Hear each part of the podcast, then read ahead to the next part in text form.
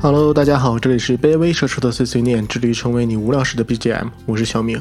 最近呢，在六幺八抢购大军的注视下，被五月三十一日各种神券被刺的提前剁手的购物党的叹息中，伴随着可达鸭魔性的舞蹈六一儿童节，这个让全国人民瞬间年轻几岁甚至十几岁的日子过去了。我们随之迎来的是一年一度讨论究竟粽子是应该吃咸的还是吃甜的，甚至今年都开始对比咸粽子和甜粽子销量的法定假日——端午节。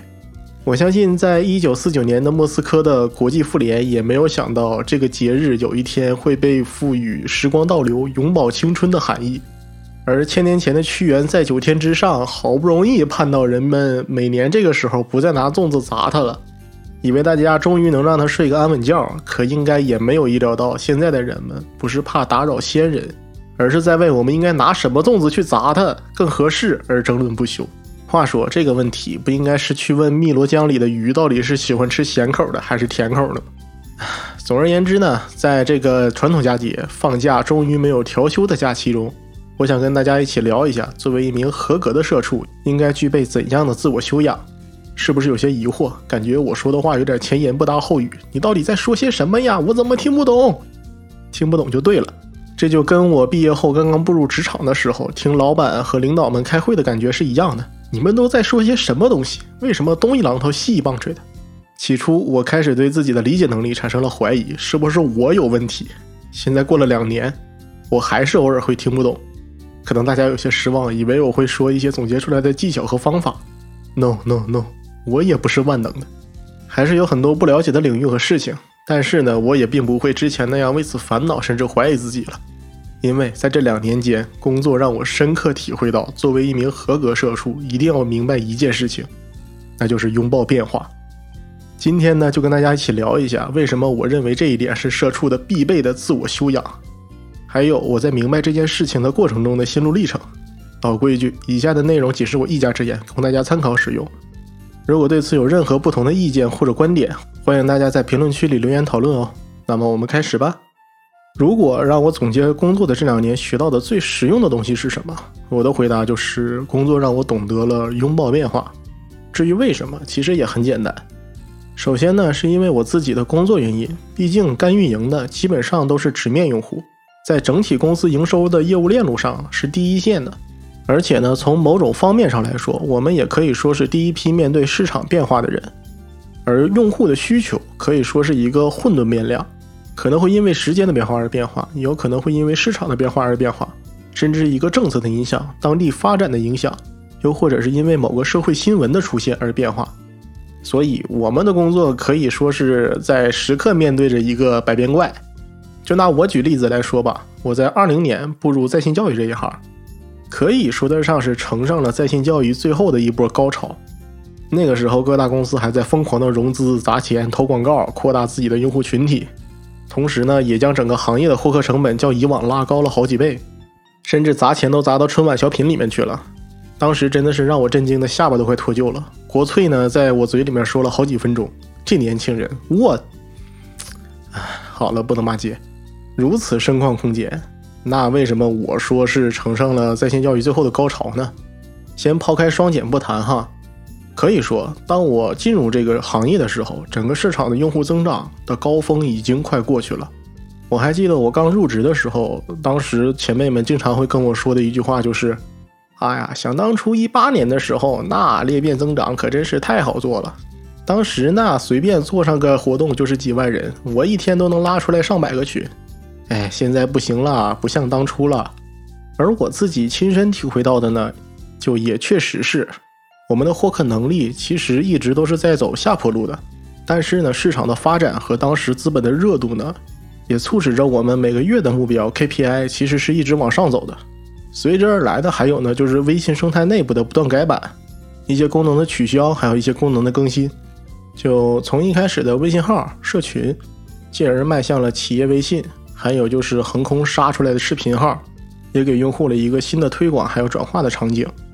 而公众号呢，也在不断的更新中，订阅号的推送逻辑越来越像今日头条。服务号呢，也开始限制各种触达到用户的功能，避免它用于营销，逐渐确定其功能服务的定位。这其中，在用户增长这方面，我也从群裂变到公众号裂变，再到企微个人号的裂变。同时呢，也做过任务宝，了解过一元解锁，做过拼团，做过秒杀，甚至做过红包拉新。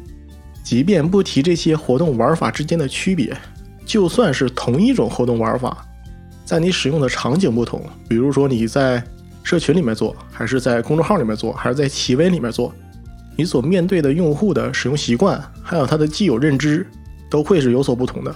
同时呢，在具体活动的策划还有执行上。我们所需要用到的推送形式、宣传的重心，还有活动的关键环节，还有和所需要注意的要素都会有所不同。那就更别说如何在不同的使用场景中，我们通过不同的活动形式，从而力争如何达到我们的目标收益。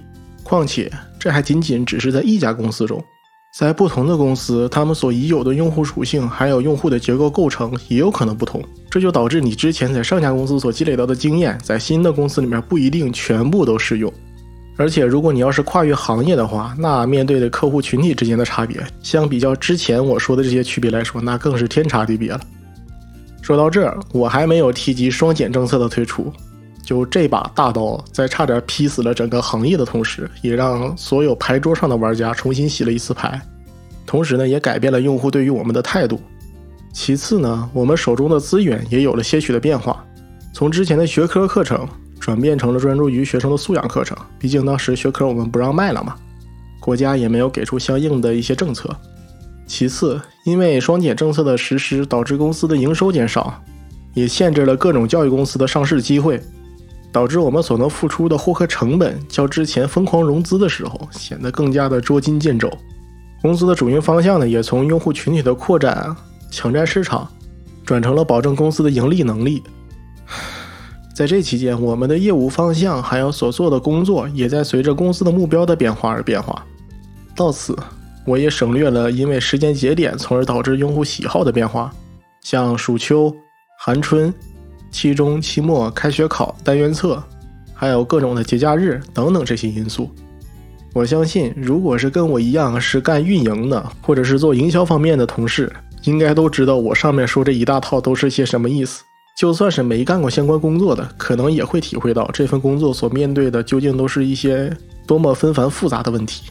理不清、解还乱的不是离愁，而是用户的需求。其实各行各业都是这样的，互联网里面。无论是运营、产品和技术，可能技术还好一点吧，但是运营和产品对于用户的需求来说，都是一个老大难的问题。可能技术感觉老大难的问题，也就是我们了。毕竟他级的需求都是我们提出来的。好了，说回来哈，我刚开始工作的时候，也是完全没有意料到我未来将会面对的原来是这些东西。我本来是以为我只要学会了一种活动形式，就可以一招鲜吃遍天了，就是。等到我啥时候把所有的活动都学会了，就可以下山开始自己独当一面。但也没想到，我所积累到的经验的有效期最短都还不到一周。这个活动这一周的效果跑得还好好的，等我下周再用的时候，数据就变得惨不忍睹。也就是这样，经历了几次业绩低谷之后，起初我还在困惑着是不是自己的能力问题，我是不是不太适合这份工作。怎么做什么活动出来的效果都这么差？明明之前做还好好的，怎么突然就不行了？我也在内心一直吐槽，为什么公司动不动就要进行业务调整？之前干的不还行吗？就保持不变呗？为啥还要尝试新项目去卖那些新课程呢？之前这些课程明明卖的好好的，效果也不错，浪费这些时间干啥？在吐槽这些问题的同时。我所做的也都是尽可能的保证跟之前用的方法和技巧保持相同，以为之前的那些成功经验可以一直复用下去，但最终还是没有任何的起色，效果还是逐渐的下滑。直到有一天，有个前辈跟我说：“小明，你要学会拥抱变化，复盘总结之前下降的原因，然后对症下药才行。”在经过了几次跟前辈们一起复盘，同时不断的试错的过程中，我才明白。原来这份工作的核心并不是学会某一种的活动形式，又或者是深度了解某种营销场景，而是在数据和活动形式的变化中，懂得如何发现问题、定位问题，并且解决问题。我觉得这一点也是除了运营之外，所有的各行各业都通用的一个能力。这可能也是真正考验一个打工人专业能力是否强的一个重要的指标吧。怎么说呢？在这个时候，我也深刻的体会到了什么叫做这个世上唯一不变的东西就是一直在变。甚至我也发现这一点，除了适用于工作之外，可以适用于任何其他几乎所有地方。我们既然无法拒绝变化的话，那相比较与其对抗，那还不如就是学会如何去拥抱它、接受它，从而在每一次的变化中，可以试图找到自己感觉最舒服的状态。就比如我自己，我是觉得大部分人的梦想或者说理想都是在变化的。可能也就是在某一个阶段里面是保持不变的。对于我来说，在大家小时候嘴上都说梦想是成为一名科学家、宇航员、艺术家、演员的时候，虽然我嘴上也这么说，但是我内心中的梦想，相比这些职业而言，可能不是那么拿得出手。我小的时候其实最想成为的是肯德基的厨师，因为我那个时候特别喜欢吃金毛鸡米花。但是呢，肯德基只有市里有，我呢。一年也就是节假日的时候，父母可能会领我去趟市里吃一次肯德基，所以我就想着，如果我当了肯德基的厨师，那应该就可以吃金茂鸡米花吃到够了，吃到饱，吃到我吐。可之后呢，在高考完填报志愿的时候，我又梦想着自己可以成为一名程序员，能够亲手做出一款自己真正喜欢的游戏，真正可以实现我梦想的游戏。但就像之前我所说的，等到大二的时候，我才知道我对于编程这个东西完全没有任何的兴趣。如今的我却执迷于如何才能读懂用户的心理，击中他们内心真实的需求。怎么说呢？曾经我的每一个梦想，在那个时候的我的眼里都是十分坚定不移的。我认为它就是我想要的，这就是我想付出我的未来去深耕的领域。可是，男人的嘴骗人的鬼。过了几年之后，我就又有了新欢，又遇见了一个让我着迷的领域。对于之前的那些旧爱，嗯，虽然仍然感兴趣。但也不复往日的激情了。而最近呢，我也逐渐的发现，我不理解的现象也越来越多。有些东西我不明白为什么会有那么多人喜欢，有些亚文化的兴起，我也搞不明白其中的弯弯绕绕。有些我喜欢的东西，大家却对他们逐渐的不再关注。直到周杰伦、罗大佑、王心凌这些名字再度霸占榜单和热搜的时候，才让我感到有些怀念的感觉。毕竟我们终究都还是会不再年轻。时代变化和发展的速度还是要比大多数人都要快，也会将一批又一批的人抛弃甩在脑后。虽然这么说可能有些冰冷无情，但它也是一个既定的客观事实。可在这冰冷之中，我们能感到的温暖，也就是老天并没有把所有的机会和道路都堵死。正所谓大道之术五十，天眼四十九，留一线于人争。就像我之前所说的，不论是工作还是生活，我们仍有机会能在不断的变化当中找到属于我自己的位置。这个位置可以是在公司的工位，也可能是在部门的位置，又或者是在社会中的地位，再或者在朋友和家人之中的角色。